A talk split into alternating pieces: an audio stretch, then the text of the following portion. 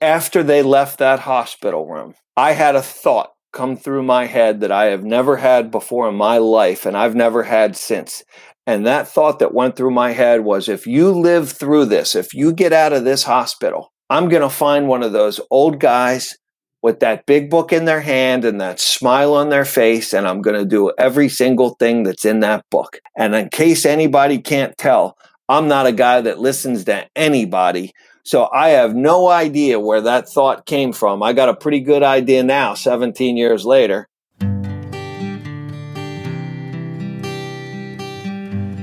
Well, hello, friends of Bill W. and other friends. You have landed on Sober Speak. My name is John M. I am an alcoholic, and we are glad you're all here, especially newcomers. Newcomers, that is, both to recovery as a whole and newcomers to this podcast.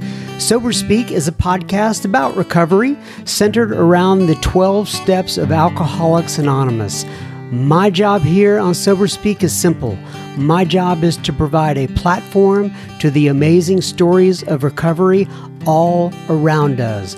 Consider Sober Speak, if you will, your meeting between meetings. Please remember, we do not speak for AA or any 12 step community. We represent only ourselves. We are here to share our experience, strength, and hope with those who wish to come along for the ride Take what you want and leave the rest at the curb for the trash man to pick up. Greetings from deep in the heart of Texas to me amigos and me amigas. That was the voice of Mr. Rich B that you heard at the beginning of this episode here, number episode 208 or dos zero ocho or 208. You know what I'm saying? Anyway, that was the voice of Mr. Rich, but for, and you're going to hear so much more from him in just a moment. But first things first, and forgive me, I gotta. Uh, I'm got to catch up on a few folks here. This episode is brought to you by Ian and Tim and Terry and Kurt and Joshua and Dave and Jason and Joni and Laura and Jane and Tanya. And I even have an anonymous in there.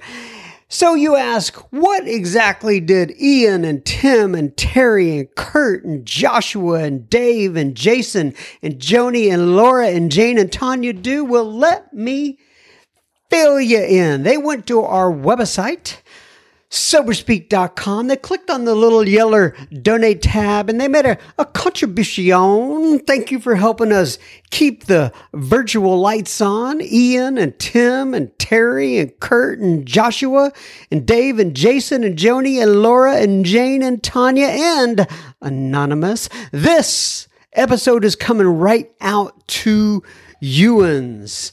I John M. will be the chairperson for this meeting between meetings, and I am truly honored and privileged. Once again, you can't see it, but I've got my little namaste hands up right here. Truly honored and privileged to serve all of you listening in. So take a seat, if you will, around this virtual table and let's get started. And remember, no matter who you are or what your past looks like, you're welcome here. It is an open table for all, and we're glad you have joined us.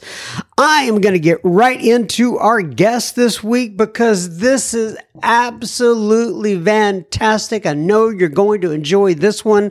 It is Mr. Rich B, and this one is entitled Stupidly Smart Drunk, and it'll become very apparent why we called it that while we're as you're listening to the episode. Um, Rich is a surfer from the Ocean City, Maryland area. I guess not from the Ocean City, Maryland area. He is from Ocean City, Maryland.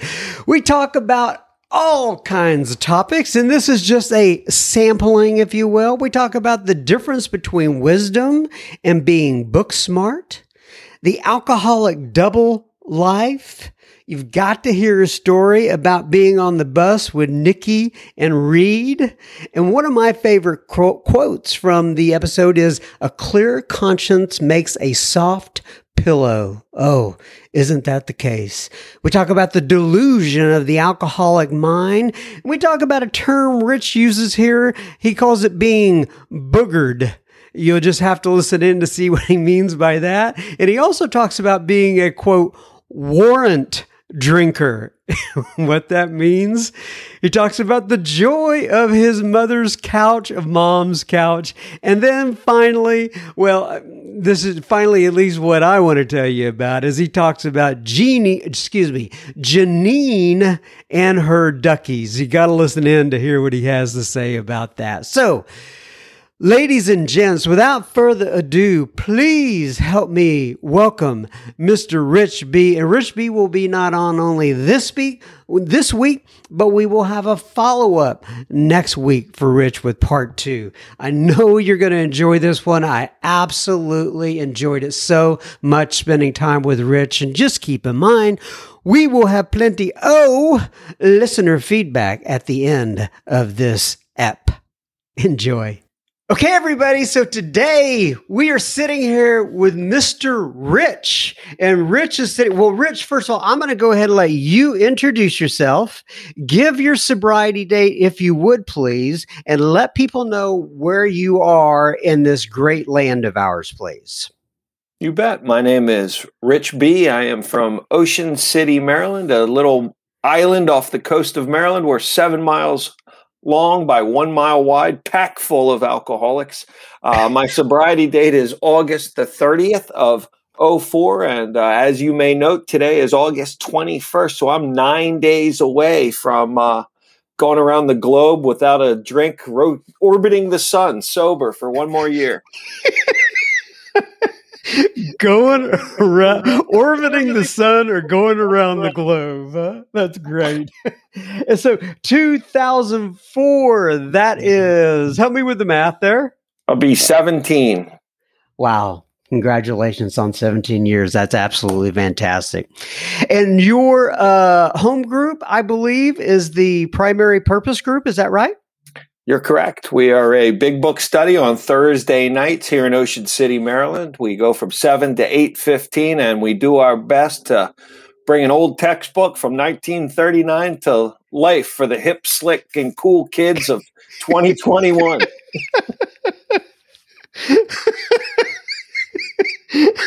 oh, I love it. And you know Charlie P, do you? He's a great friend. Great friend. Yeah, he uh, he's been on many times talking about the primary purpose group and kind of working through the steps and such. And a lot of our listeners have actually ended up joining their. I think it's a Tuesday night meeting that they have on Zoom. Now they're they're not located in Austin, so they jo- they join the uh, big book group that uh, uh, Charlie has there. But anyway, uh, I'm I, Charlie's just a, a, fantastic guy.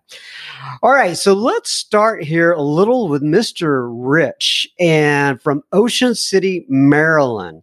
Um, Rich, why don't you go ahead? Now, I've heard a little bit of your story. Oh, one thing I did want to let people know is that Rich and I came across each other because uh, our both of our good friends, Mr. Matthew M, who's been on the podcast many times, referred me over to you. I happened to find Rich online. I was able to listen to a couple things. Absolutely loved it. And I've been really, really looking forward to having Rich on. So, Rich, let's go ahead and start off a little bit with your background. I know it was a little chaotic and not really because of the people around you, if you will. It was more uh, Rich B infused with chaoticism, if you will. So, why don't you give people kind of a thumbnail sketch of your background growing up, where you came from, and all that kind of stuff? I grew up in a really nice part of Baltimore, Maryland, and uh, out in the suburbs on a little horse farm. And nobody in my whole family drinks. No mother, father. I've they're both just wonderful, moral, loving, amazing people. Um, father was. He's no longer with us. I have one little sister. Her name's Whitney. She's never had a drink. No aunts and uncles drink. No grandparents drink. Uh, so for any uh, geneticists out there that feel that alcoholism is is passed on that way, you may be right, uh, but certainly not in my case. My sponsor seems to think that I became alcoholic by drinking too much. So I'm going to put a plug in for drinking. If you're alcoholic and trying to figure out how it happened, it may have something to do with drinking. Might also be genetic, but what do I know? I'm an idiot on an island off of Maryland.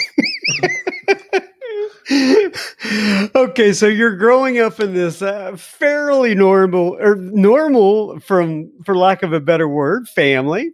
Uh, and so, when did your alcoholism slash drug addiction, whatever you want to talk about, start to raise its ugly head? I would say I first experienced that magic. Um,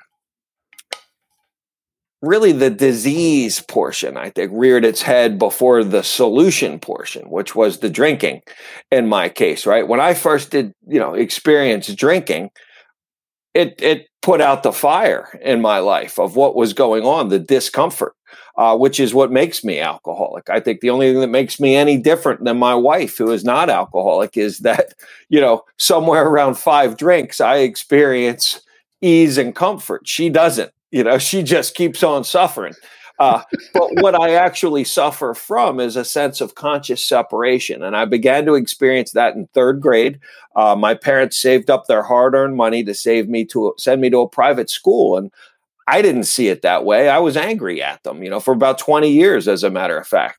And I, I, didn't understand why you would rip a kid away from his friends and his comfort zone and a school he very much enjoyed uh, to go on a long school bus ride uh, with kids you don't know that were in a different socioeconomic class that picked on me. Um, I, I found out that, you know, they said we were poor. Nobody had ever told me that before, but third graders, they don't hold back. They just, tell you how it is. They're like a good sponsor at an early age, right? and uh, you know, and I was uncomfortable there until about seventh or eighth grade. Um, nobody told me in my alcoholism that one day I was going to meet John and be on a podcast or NAA, or I would have perhaps taken better notes. Um, but when you drink and drug like I do, there's certain details you just don't remember. And I think I was in seventh grade, but I couldn't swear to it. Some of the older kids said, You want to skip last class and do some drinking? Uh, and I said, You bet. Like I'd been doing that my whole life, right? When in fact, I'd never skipped any class. I was a good student. Uh, as I sit here today, I've never gotten a B. I don't know what a B looks like in any school, right? Uh, so that wasn't my problem, right? It, I didn't have academic problems, right? I had alcohol problems. But when they, it didn't seem like that on the front end. It seemed like I discovered this wonderful solution because when they said, "Do you want to skip last period and do some drinking?" and I said yes, um, man, it was a game changer. So I, I want to talk to you real quick about that, where you said you you've never gotten a B. I, I, I first of all, I cannot relate to that. I am not in that camp. What what has it been like growing up uh, in terms of uh, both your recovery and just personal in life, uh, not having to struggle whatsoever scholastically and obviously that you're highly intelligent eh, and i'm sure that's worth for you and against you can you talk about that a little my sponsor would love to talk about that a little because he he would he would he would quickly pipe up and say, "Oh, he's just been educated far beyond his natural intelligence." Right? he, he, would also point out that there's a tremendous difference between wisdom uh, and book smarts. Uh, Silkworth, in in the doctor's opinion, talks about synthetic knowledge, which, by the way, is all we do in our school systems. Right? We we teach each other things we invent it. Right? Such as math and these the the classics of literature these are things man produced right and if you can remember those things that we made in the first place and spit them back out on paper you get straight a's and that doesn't make you wise. Wisdom is the ability to learn from the mistakes of others. and I can assure you, I've never learned from anyone's mistakes but my own. I've had to make each and every one of them. No matter what you tell me, no matter what you show me, I've got to try it myself because my case is different. Right? Go ahead. So, so did you think did that become a an impediment, if you will, to getting sober? Your intelligence. Well, I thought I was right. That would I would because of the grades and because mostly I because I was celebrated right in our academic system, uh, a combination of academics and sports.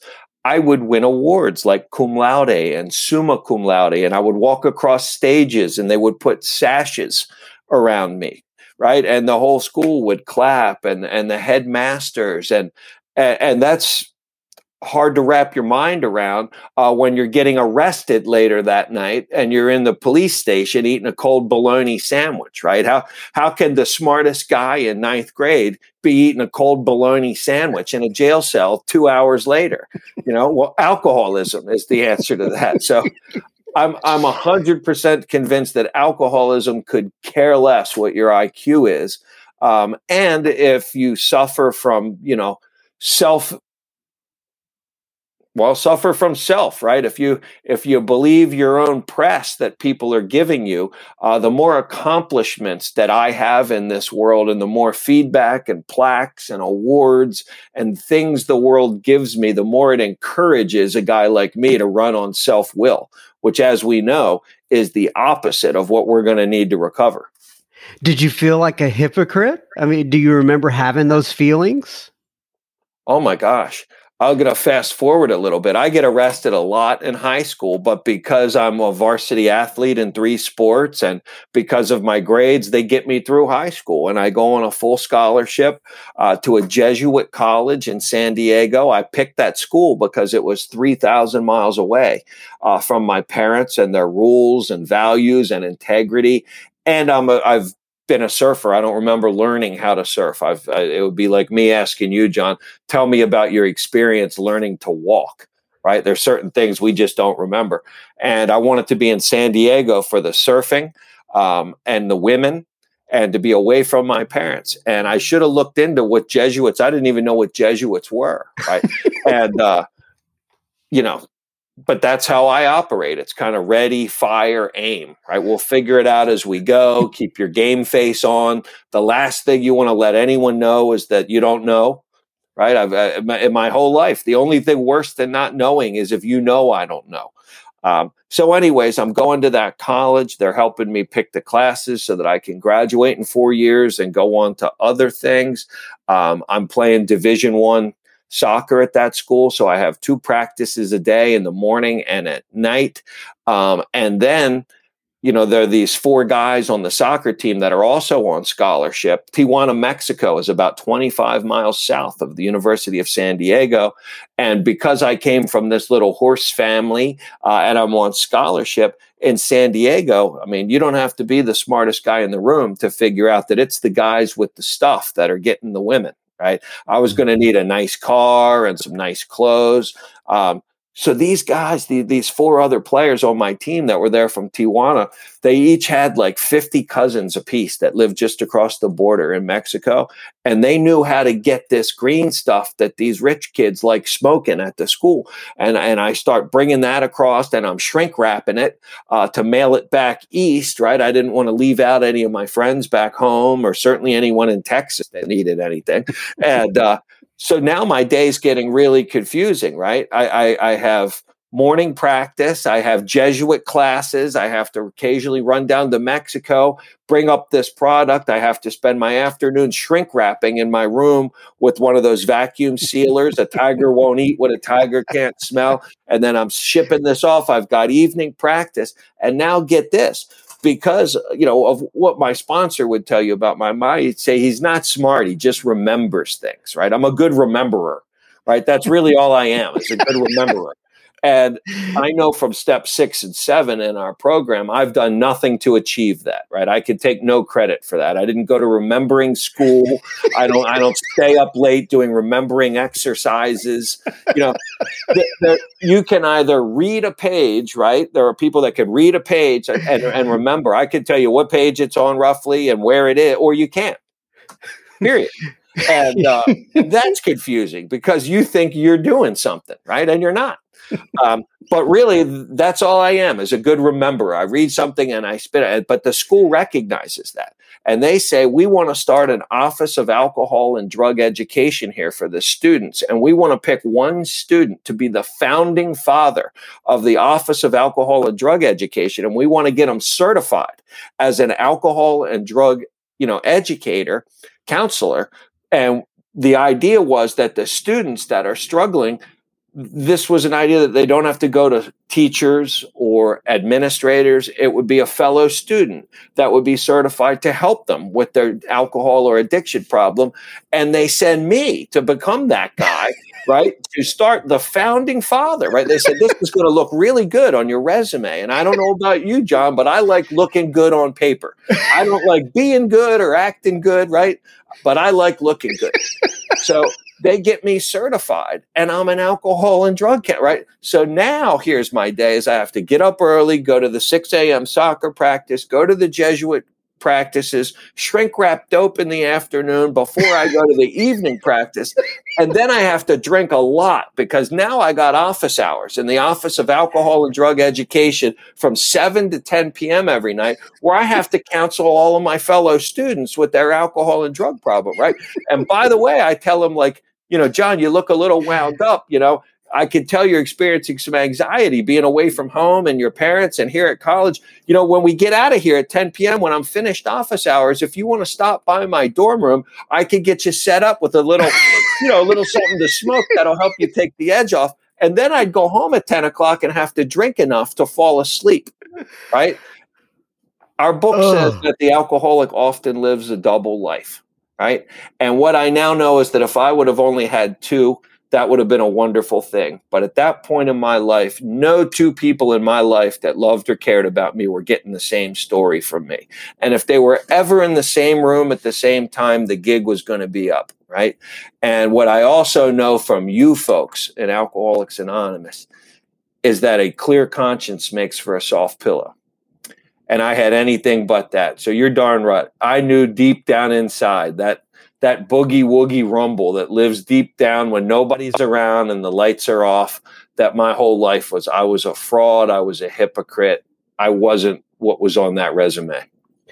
So I, I want to go back just a little bit before we go forward, uh, and because I have heard you tell the story before of being on a bus when you were in uh, third, fourth grade, something of that nature. Do you know what I'm referring to?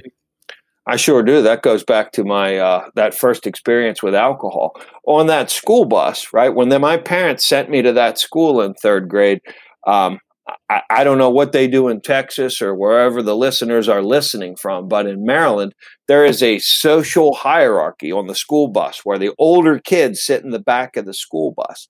And if you're a younger kid and you go back to the school bus, you get beat up, right? And and the school, there was a kid on that school bus. His name was Reed, and Reed's job was to beat me up every day for something or another, right? And I thought the school assigned him to me, right? Like this is your designated butt kicker and uh, and Reed was good at his job, man.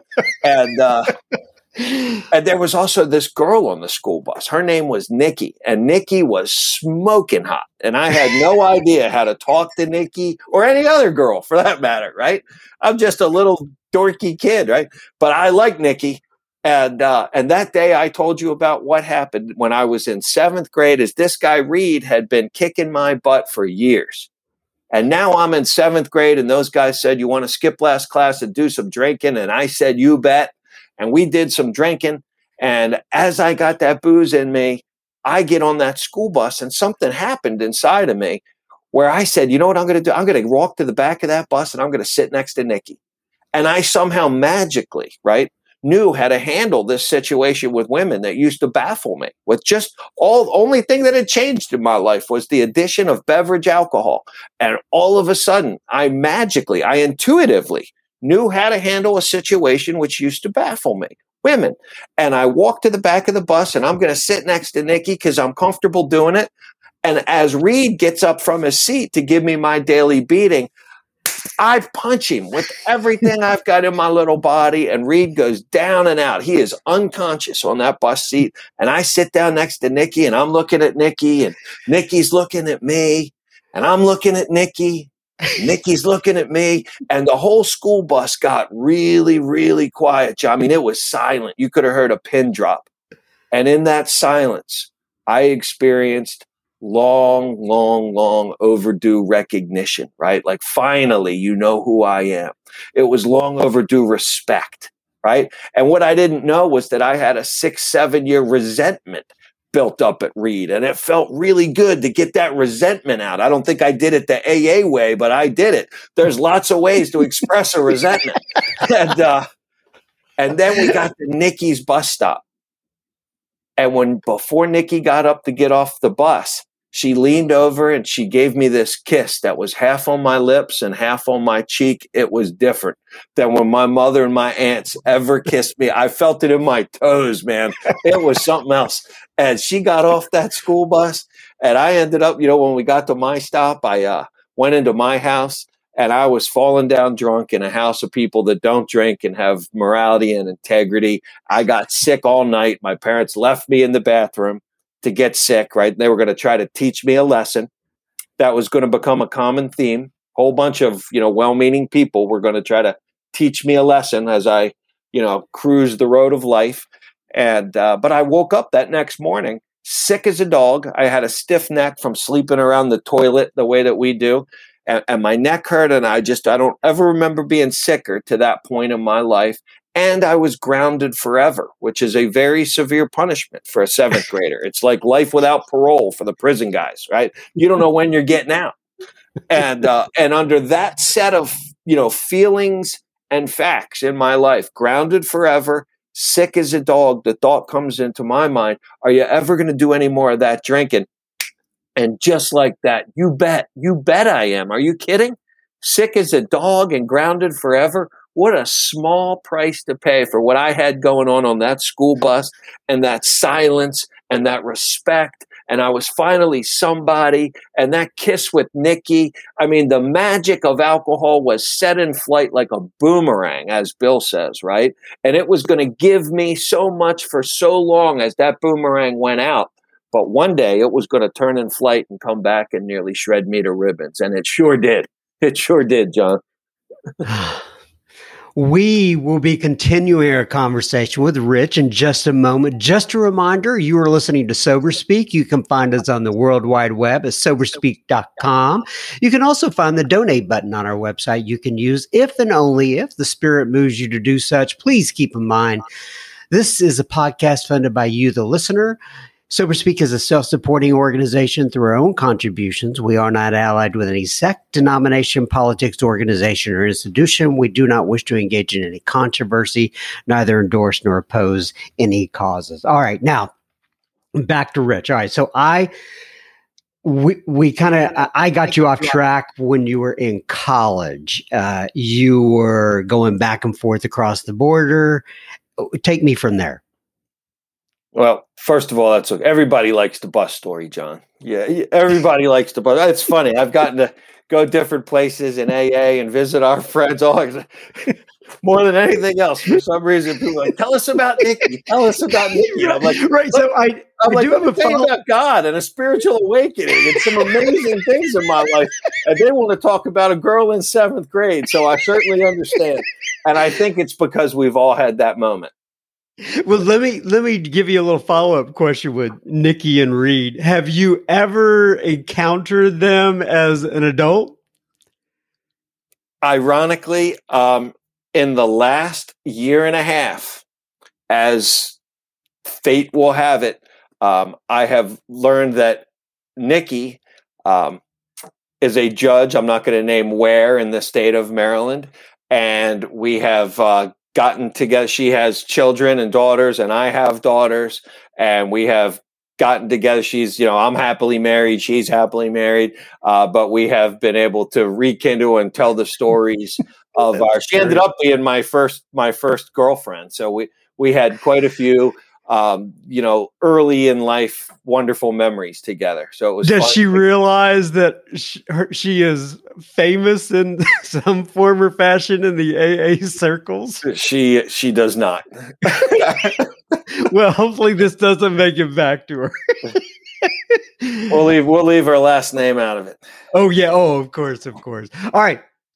So let's go on from there. You're you're in uh, San Diego. You're doing your thing with the the uh, entrepreneurship that you got going. Uh, take me from there. I'm, I'm, playing soccer. I'm counseling kids. I'm drinking my head off. I'm, I'm uh, you know, importing dry. I switched, um, you know, halfway through college from you know the green stuff to the white stuff it was just a lot more money uh, by my senior year um, i had purchased my first home in la jolla california at a beach called Windansea beach because it's the best surf spot in the world uh, i that that's not true. I didn't mean to say that. It's the best surf spot in Southern California. Some might say in the United States. I don't know. Uh, obviously, when we go to Hawaii, you're talking some better waves. But the continental U.S., it's a pretty consistent surf spot. But yeah, but you are a senior in college, Correct. and you've just bought a home in La Jolla. Correct. which is not inexpensive whatsoever. So, and do you have any other employment besides your? No. Mm, okay. No. And, and when you have to, and when, so I'm just curious when you go to buy a home like that and, you know you're you're you have to go through the qual you know the the qualification portion and all that sort of stuff do they make you verify where this is coming or as long as you can give cash they don't care that's how it was then. Now the uh, the rules of the game have changed. All right. So you've bought your home, uh, and uh, you're dealing the white stuff now. Yep. And um, and I'm driving a fancy car, a, you know a BMW with a number on the back that that lets all the BMW aficionados know that this is one of the ones you have to have imported from Europe. That they don't sell this in the United States. Uh, I'm dating a girl at that university that everybody thought was like the most beautiful girl at the school. I have no idea if I even liked her, right? Because that's how I'm living my life at that point is to impress people I barely know. Uh, everything is on the outside because it's all I have. There's nothing left on the inside. I mean, I was coming down to it and I didn't know it. Uh, and when there's nothing inside, you got to double down on the outside, right? Um, I, there's a saying I like that if you don't project it, you don't have to protect it, right? And I was all about protecting an image uh, and projecting an image. And when we don't go through life with those you know false selves. We don't waste as much time and energy protecting it but that's a whole nother story but it's certainly what i was doing and i didn't know i was doing it. Um, i guess just to get sober here as i watched the time tick away by my senior year uh, I don't surf anymore, even though I live by this great surf spot because my alcoholism had progressed to the point where uh, when you drink like I do, that's all you do. I don't know what your listeners know about surfing, but surfing's really good early in the morning uh, when the wind blows offshore from the land to the sea and it holds the wave up and makes the top of the wave blow back and create those beautiful tube rides you see in the movies. And that all ends by about 9 a.m. because the wind generally shifts direction and comes from the sea to the to the land and um, there's more of a surf lesson than anyone wanted but um, the point of it is is alcoholism took from me or i gave to it however you like to say it. Um, every single joy passion everything that brought me a true sense of joy internally right? I surrendered to my alcoholism. And uh, and, and uh, it, it was awful. It was awful. It's about 4:30 in the morning. That poor girl was at my house, and all the doors and windows, boom, boom, boom, boom, boom, came in. And the next thing you know, I'm I'm getting hog tied with those plastic zip ties that are worse than the handcuffs. I'd I'd been arrested a lot, like I told you in, in high school, and uh, and I specialize in like weekends in jail, 30 days in jail, uh, 60 days in jail. Uh, I'm a jail guy. You know, I'm not a prison guy. Um, in, in Maryland, jail is sentences uh, up to 18 months. After 18 months, you go to prison. Uh, prison always represented more of a commitment than I was willing to make. I've always struggled uh, with commitment on all levels, John. And, uh, and th- those prison guys were in for a longer haul than I was looking for. Um, However, this comes down to that wisdom versus being a rememberer, right? Because my sponsor pointed out to me when we did my fifth step and looked at all the times that I had been incarcerated for 30 days, 90 days, violated probation, got 60 days. He said, You do realize you were serving a life sentence. You were just doing it on the installment program and you were too stupid to realize it, right? And, uh, so that's a good example about just because you can remember something from a book, right? In my mind, I was beating the game because I'm getting these small sentences. I'm beating distribution charges, right? And getting simple possession charges and drunk in public. I'm getting 30 days instead of 90 days. And in my delusional alcoholic mind, I think I'm winning, right? I think I'm winning. And really, I'm spending a good chunk of my life behind bars and uh, and now for the first time I'm in a federal prison. I'd never been in a federal prison. Uh, I'd never been in any prison, right? And uh, and the San Diego Union Tribune, the Los Angeles Times, they ran a story uh, that said Jesuit student 27 kilos of cocaine. Uh, and I know that because my mom was an elementary school teacher. And I don't know what you know about elementary school teachers, but they laminate everything. If you set a if you set a piece of paper down on the counter, they pick it up and laminate it. Uh, so my mother, you know, laminated these articles about her son. I think so that one day she could present me with, you know, the the news. And uh, but, anyways, there's a thing called the federal sentencing guidelines where they look at the number of times that you've, you know, been convicted uh, and what you had with you. And then there's a number. And the judge is actually not free to do whatever. Uh, everybody has a boss. Even federal judges have a boss. And those federal sentencing guidelines, I'd been arrested uh, 36 prior times, all for stupid stuff, nothing that would impress any listener that you have, nobody would go, wow, there's a real gangster. You know, let's make a movie about it. He's like Jesse James. They would go, what an idiot, right? If you read my rap sheet, you would go, what a drunk, right? my, my NCIC, which is the National Criminal Index, it's your, your FBI background. It should just say drunk and stupid at the time, right? but the federal judge has to count all of those. And then he goes over to 27 kilos of cocaine and he came down and it said 46 to 60 years. And that's what oh. he was supposed to send. That, yeah, oh, you're telling me. Uh, that caught my attention. That caught my attention. And, um, and that was the beginning of, of my awakening because for the very first time in that facility, I think uh, it's called MCC, the Metropolitan Correction Center in downtown San Diego. It's a big brown building. If uh, you have any West Coast listeners, uh, there's a tourist point for you there in downtown San Diego. You could drive by and go, "There's Rich's prison." Uh, but anyways. I'm in this place and I'm the only guilty guy in there, right? There's like 1,299 innocent guys. And they're all telling me the reasons that they're in there. It's one big misunderstanding. And if, you know, one guy's telling me that he's in there because of his mechanic. And if his mechanic, you know, had fixed his tail light correctly on his car, the cop would have never pulled him over in the first place. And when the cop pulled him over, he smelled the alcohol on his breath, asked him to step out of the car, arrested him for the DUI, searched the trunk incident to arrest. That's where they found all the drugs. So you can see if I get out of here and I find that mechanic, we're going to get this straightened out because uh, he's the uh. real reason I'm in here. And if you hook that guy up to a lie detector test, he'll pass it. He absolutely believes. And that's what our book talks about. That's delusion. That's not denial. That's delusion, right? And for the very first time in my life, I was out of lies to tell myself right? I was out of lies to tell myself. And I realized that I was where I was because of who I was. And I was who I was because of how I live. And I'm going to repeat that because I don't think I've ever had such an insight that I was where I was because of who I was. And I was who I was because of how I live. That means that my tombstone is not going to say, Here lies Rich B. He meant well. right?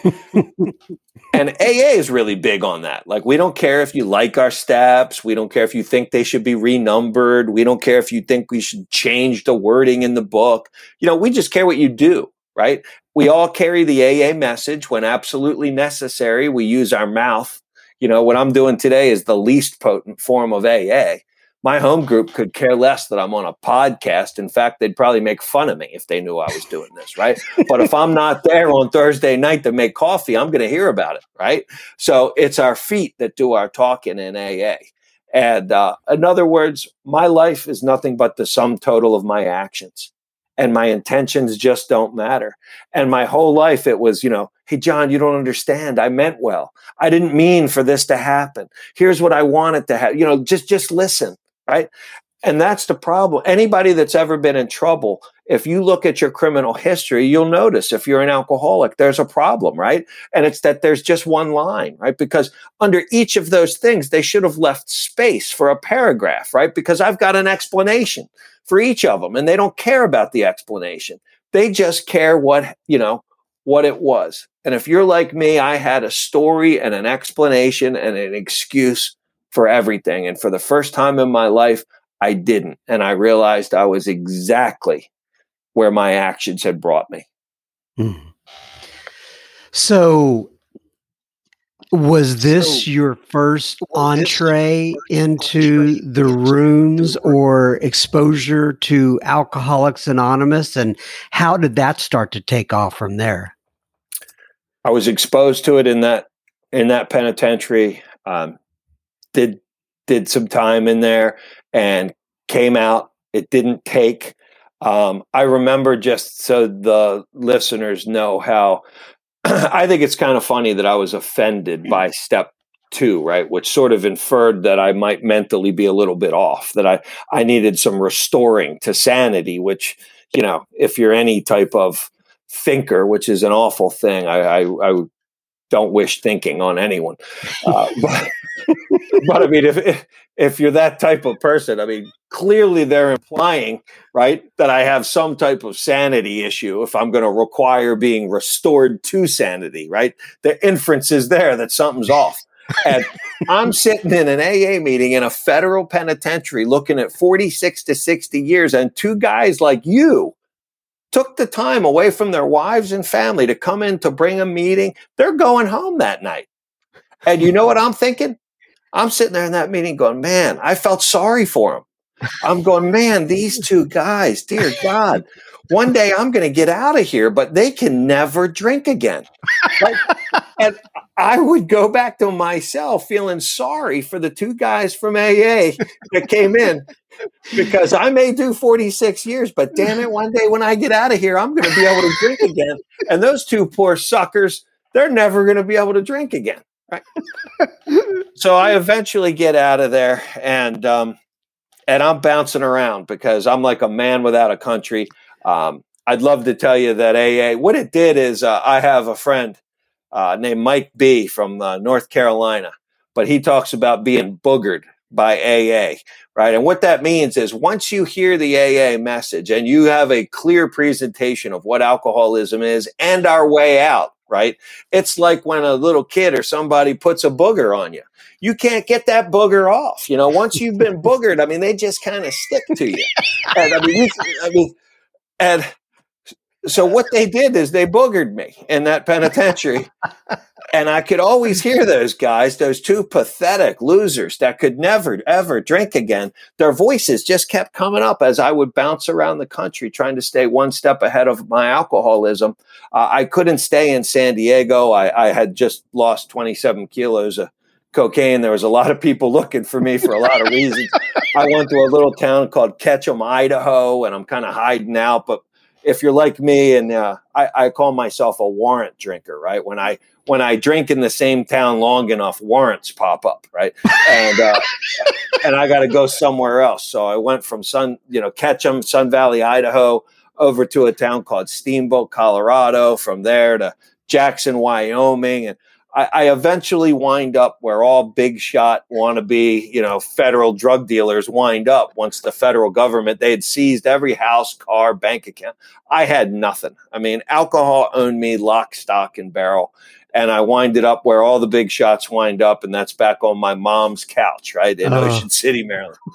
and uh, and every time I tell that, there's always a bunch of people nodding their heads because it turns out that mom's couch is like one of the leading places to begin sobriety. and, and, and, there's only one rule at mom's couch, right? And we all know it. You can stay here as long as you want, Rich, as long as you don't drink. And if you'd have hooked me up to that lie detector, when I looked at that lady, I couldn't believe she was bringing me in one more time.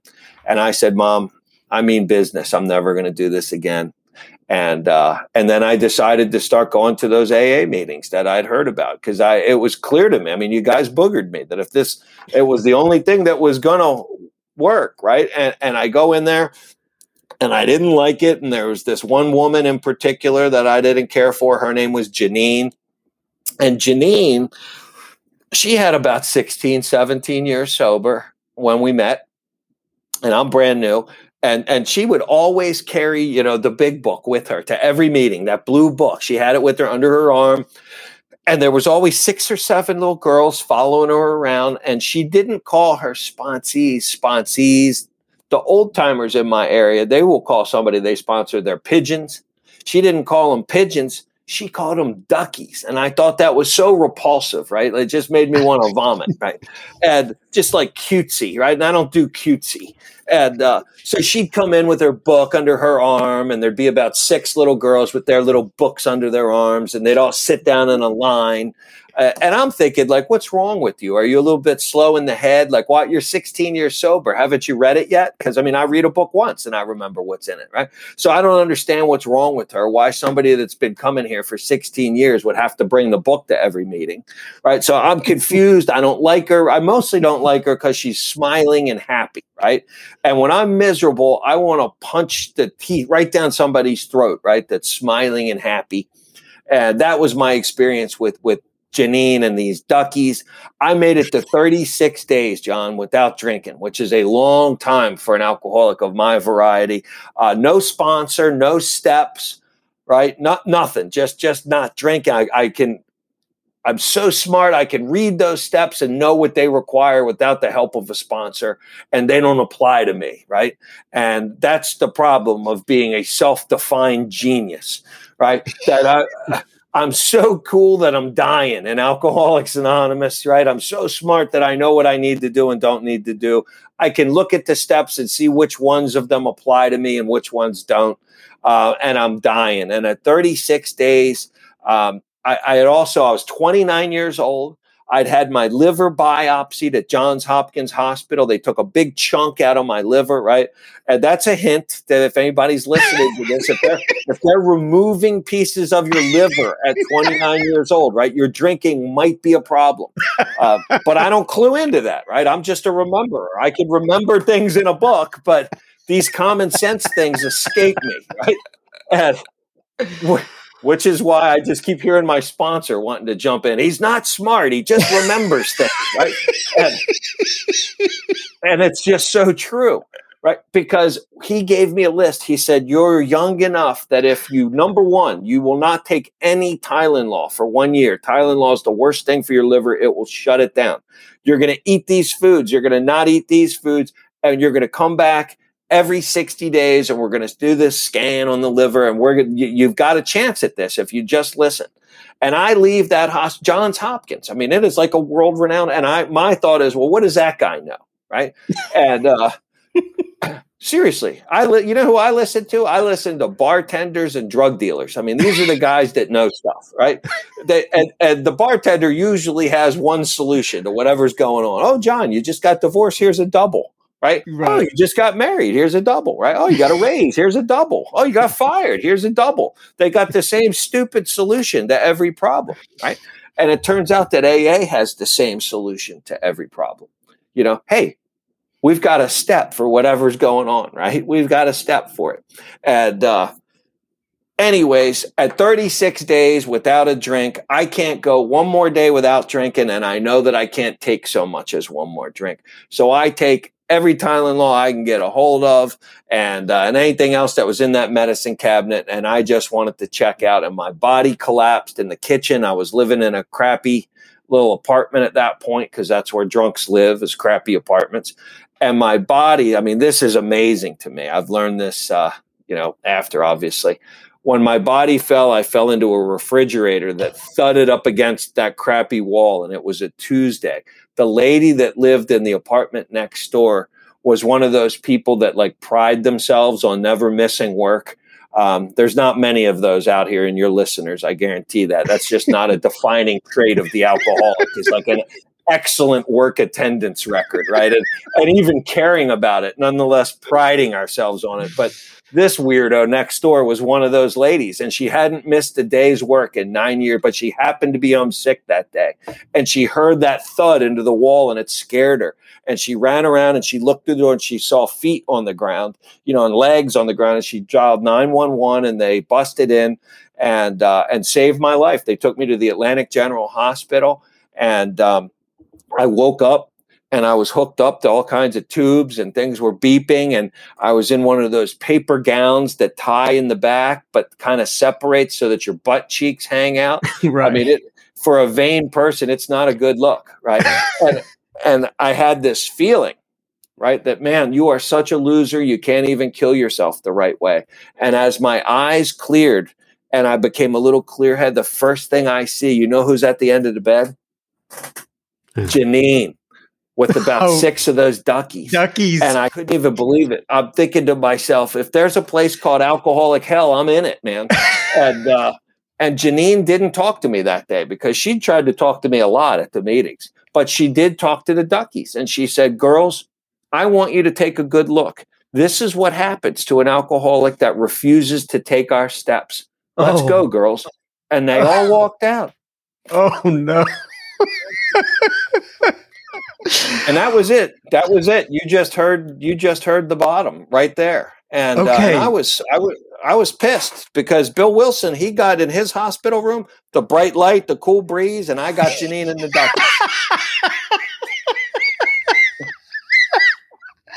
That's just not right. All right, Rich. So uh, we're good. We're definitely going to have to have you back on, right? We can't leave the listeners just kind of hanging on there with Janine and the Duckies and you bottoming out. Uh, so let's go ahead and end it here, and and I will talk to you offline. And if you are willing, uh, we'll get you back on, and you can talk about your foray into the room. Well you're you've already been exposed but uh, i think what happens from here is you bottom out and you're going to start getting sober. Am i right? And if i may say what happened next. Yeah sure. Is after they left that hospital room i had a thought come through my head that i have never had before in my life and i've never had since and that thought that went through my head was if you live through this, if you get out of this hospital, I'm going to find one of those old guys with that big book in their hand and that smile on their face, and I'm going to do every single thing that's in that book. And in case anybody can't tell, I'm not a guy that listens to anybody.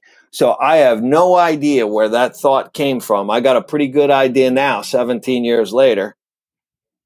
But that's what you're going to hear about next time is I left that hospital with that single thought is I'm going to do what one of those old guys in AA tell me.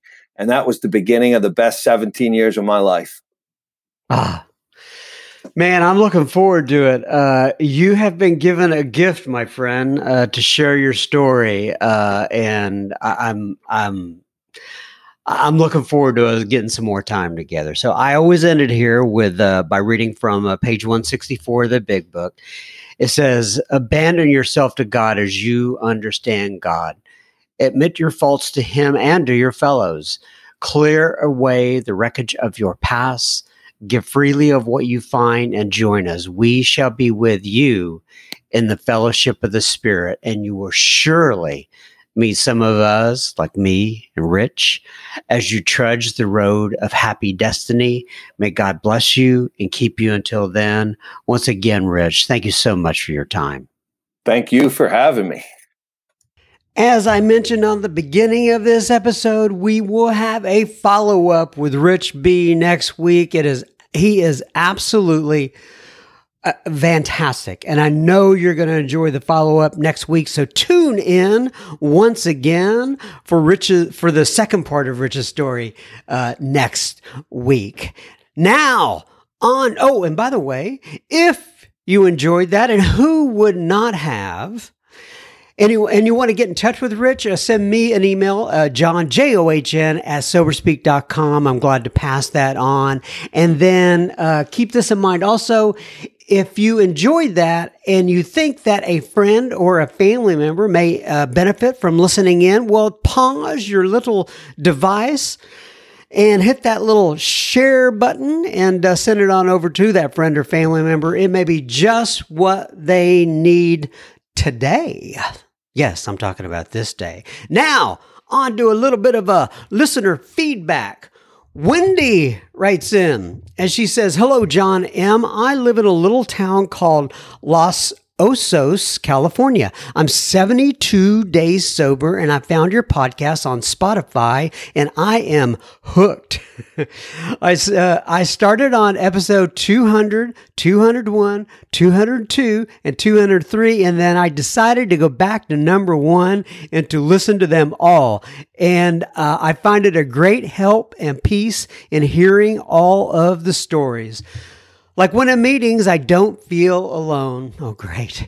She says, I listen while at work in my ear while doing some of the mindless work I do. Laugh out loud. Thank you so much for your amazing show, Wendy H. Well, thank you for listening in, Wendy. Wendy, and I'm glad we can be part of your journey. Ryan White writes in and he says, Greetings, John. I am currently in Knoxville, Tennessee. You know what, Ryan? I actually lived in uh, Knoxville, Tennessee for a little stint when I was doing my uh, uh, geographical cures during the drinking days. But anyway, he says, My sobriety date is August 1st, 2018. Let me think about this, Ryan. I think I went um, to immediate I, I, I, was going in and out of the program at the time and i just couldn't stay sober. And there was a little kind of town on the outskirts of uh, knoxville that i lived in it started with a i think it's cedar something and i can't remember. You may know what i'm talking about but nonetheless remember to go to a lot of meetings there. Uh, unfortunately it didn't stick for me at the time but i kept trying. Anyway ryan says i came upon the podcast by chance really. It was during the first part of the pandemic when we were encouraged to stay in place. I did meetings via Zoom, but needed something in between meetings to get me through. Lo and behold, I found Sober Speak. Of course, the speakers resonate with me. We we have all been in the same place, powerless. Yes, we have, Ryan. He says, I get a great deal from your conversations. It's comforting. Thank you so much for what you provide to us. Keep on going on. Keep on keeping on. He says, Peace, Ryan C. Well, I'm holding up the little peace sign right back at you, Ryan. Uh, I appreciate you writing in. Uh, writes in. Oh, this was kind of a back and forth deal. I remember this here. Dem- I, I, hope I, am pronouncing her name correctly. She's from uh, Germany. She says, Hi, my name is Damini, and I have been an Al Anon for a long time. As part of a well rounded program, I listen to your podcast daily. I was in a spiritual hole at 10 years in recovery, and your podcast has been a pillar on my way out to see the light again. In your words, John, John. God bless you, my friend. yeah, I do say that a lot. She says, I am actually writing to extend the hand of Al Anon and Alateen. On your podcast number 187 with Matthew M. With, on Surrenders 10 and 11, a woman wrote in sharing that her husband had left her and her five kids. You may have already shared with her Al Anon details, uh, but just in case she may need it, here are uh, mine. I am in Germany, but I have a sponsor in a huge Al-Anon community in the U.S. that I will that and I will warmly welcome her. I am Damini. She gives her last name here and her WhatsApp number. And she says, "Thank you so much, and I look forward to your next listen." And I wrote her back, and sometimes I have a hard time finding these uh, these uh, the listener feedback. You know, we get a lot of it, and I'd ask her if she could tell me in the episode, you know, what the name of the lady was and all that so I could look it up. And then she wrote me back and she says, Apologize for the many emails, but after I wrote you, I heard another message from a woman worried about her alcoholic husband. And I just wanted to say that you can feel free to share my details with anyone who may need Al Anon and or Alateen. Have a lovely day, Damini. And she, oh, how sweet, right? And so this lady's name that she was asking about originally, her name was Elizabeth. So I found her. It was on Instagram and I, I asked her if it was okay for me to pass her email on to Damini. And she said, sure. And she gave me her email address. She goes, just so you know, I listen to your podcast almost every day. What you do with your guests is so necessary. I have learned so much. And then she says, Unfortunately, my husband and I are going through a divorce now. He got physical with me, among many other things, and I knew it was time to let him go. My kids have listened to a few shows with me as well, and it has given them a greater understanding about their father. Thanks again, John. God is using you in great ways. She's got namaste hands and a big heart. And God bless you, Elizabeth, and you, Damini. And I love that the listeners are looking out for each other and offering their time and service and connections and that's exactly what I wanted to happen with this whole podcast thing and I'm uh, I'm just uh, I'm thrilled uh, when I get emails like that. And, uh, you know, I think it's really cool, Elizabeth, that you and your kids are listening to this. So just in case they happen to be listening to this right now, I want to give them a big shout out and tell them that they are in my prayers, uh, and God bless them and uh, you and your whole family, including your husband. Um, I, I know this has to be a difficult time. Once again, God bless you all. Thank you very much.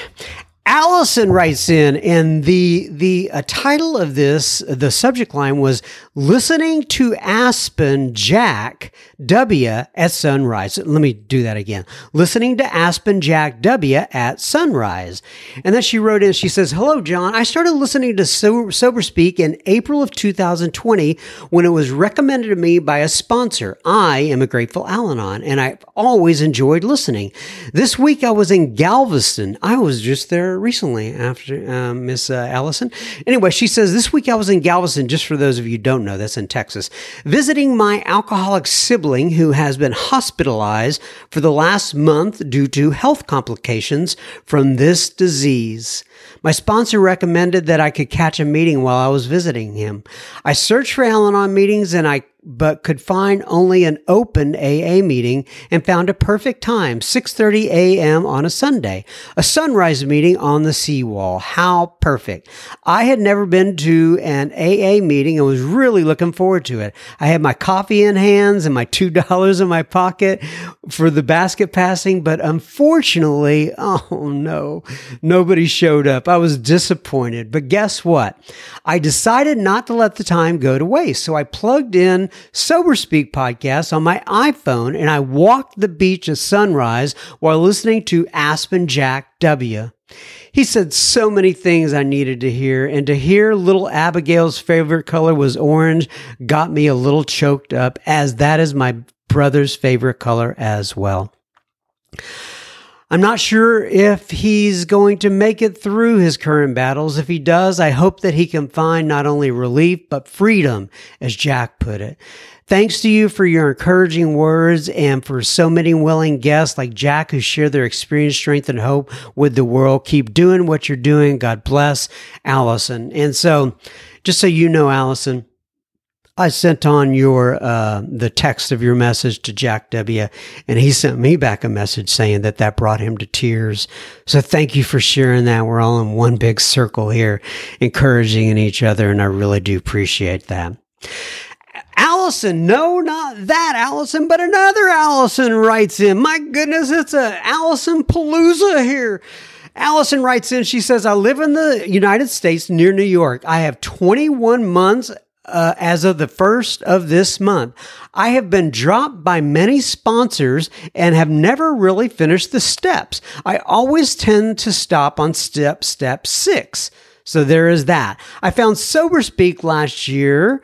Uh, after doing a search uh, through all my podcasts on an app. This podcast is my absolute favorite.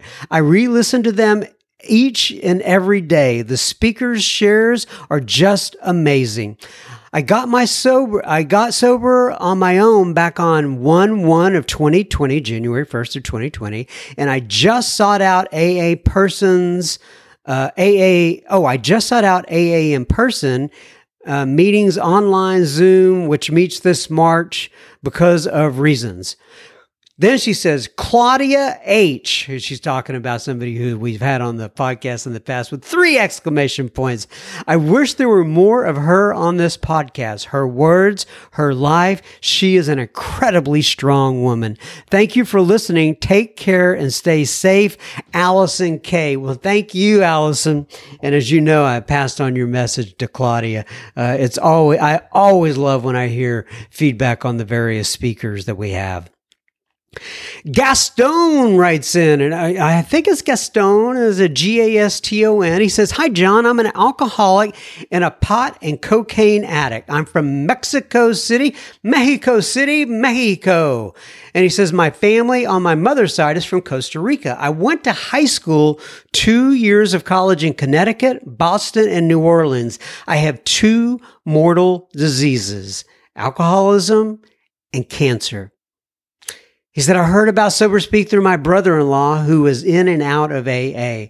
I have been sober since May of 2013. I was in rehab in the Monte Phoenix Clinic in Mexico City, thanks to my family who gave me an intervention. In my first year, I worked with Tommy Rosen and Kia Miller in a yoga and addictions retreat in Costa Rica. Yes, I know them. I think his podcast, uh, for those of you who would be interested in it, is called Recovery 2.0. Um, and uh, I know exactly who you're talking about. In fact, I uh, you know, I, I, I do yoga on a consistent basis, and Kia Miller is one, and that's his wife, by the way. I'm pretty sure. Uh, I um I, I do her classes all the time at night. So anyway, I have familiarity with what you're talking about. He says my life has been transformed and I'm grateful for it. I was diagnosed with stage four cancer in January of 2020, and I have been through chemo, radiation, and two colon surgeries. I am in remission since March. Well, good for you, Gaston.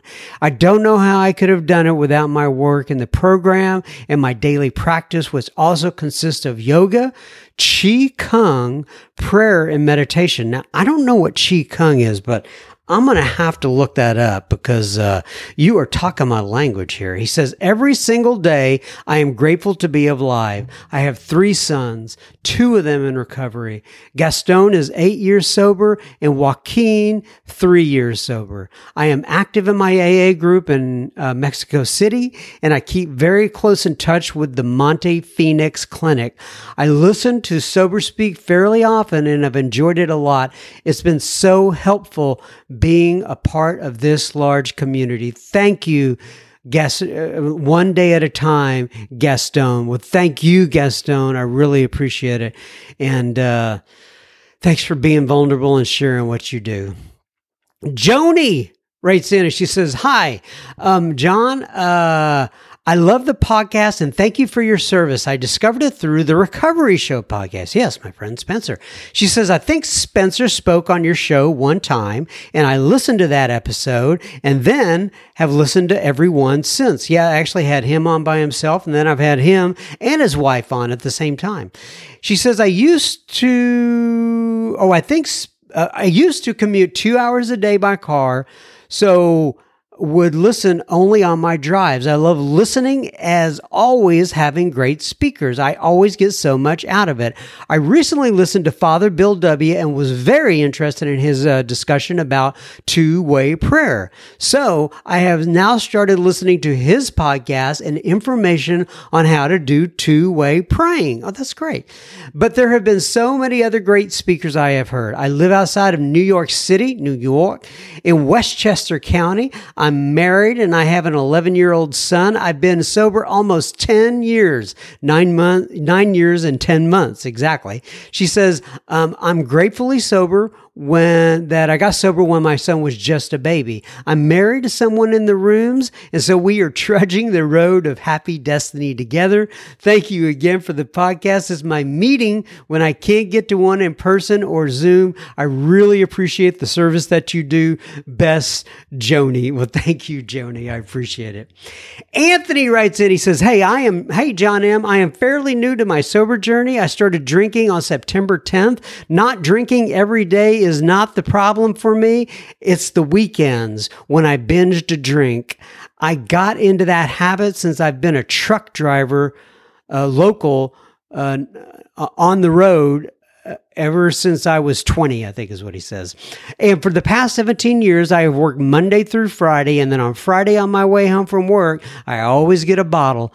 And there's been stretches in there where I have stopped for a couple of months just to make sure I was in control. But over the past four years, I have tried to stop and to make sure I was in control and haven't been able to. And I noticed I started to black out more and more. And that scared me. So I reach out through Kaiser and started their outpatient program today. Good for you, Anthony.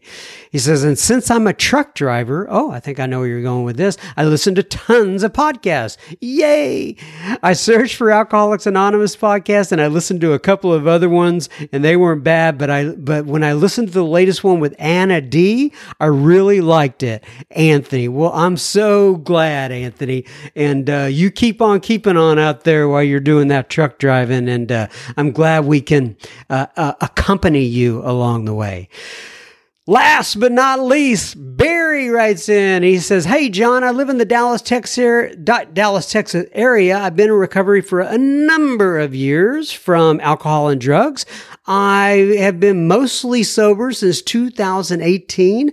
I've had a few, few a few short relapses, but have quickly got back on track. Progress, not perfection. That's right, Barry. Many of the speakers on Sober Speak have resonated with me. The Anna David interview I listened to yesterday inspired me to join the secret group. Thanks for all your service. Best regards. Barry. All right, everybody. Thank you so much, Barry, by the way, for writing in. I appreciate you. That does it for another week of Sober Speak. As always, I do this one week at a time. Hope to be back next week. God only knows. Until then, keep coming back. It works if you work it. Love you guys. Uh, thanks for listening in.